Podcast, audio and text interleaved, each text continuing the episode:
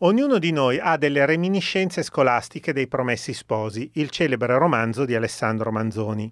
Tra i vari personaggi c'è Geltrude, la monaca di Monza, un personaggio controverso perché il Manzoni la descrive come una donna peccaminosa ma incapace di controllare la propria vita e ne prova pietà.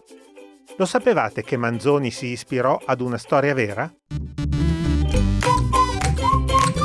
Su e giù per le tangenziali.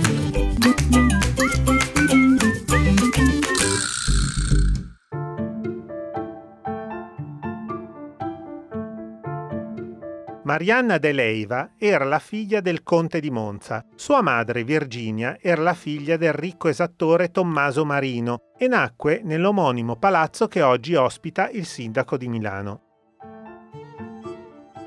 La madre però morì di peste e la piccola Marianna fu affidata alle suore fino a quando all'età di 13 anni prese i voti nel monastero monzese di Santa Margherita con il nome di Suor Virginia.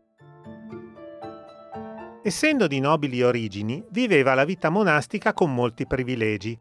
Aveva quattro novizie al suo servizio, si occupava dell'esazione delle imposte ed era molto severa con tutti. Certo non un esempio di vita secondo la morale cristiana, ma che volete, d'altronde siamo nel 1500. Il monastero confinava con la casa di un certo Giampaolo Osio, un giovane sfrontato che presto conquistò il cuore di Suor Virginia una passione travolgente che portò il giovane a uccidere con la complicità della sua amante chiunque sospettasse della tresca e minacciasse di denunciare la coppia.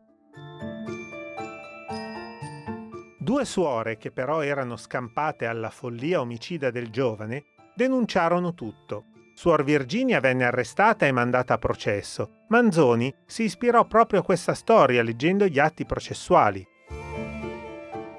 Giampaolo Osio scappò e si rifugiò nei sotterranei di una villa in Corso Monforte a Milano, ma fu tradito per la taglia di mille scudi che pendeva sulla sua testa e fu ucciso. Suor Virginia fu invece condannata nel 1608 a 13 anni di reclusione in una cella di una piccola casa nei pressi di Sant'Ambrogio, dove rimase volontariamente reclusa fino al 1650, anno della sua morte. Alla prossima e ricordatevi che è obbligatorio anche l'uso delle cinture di sicurezza posteriori.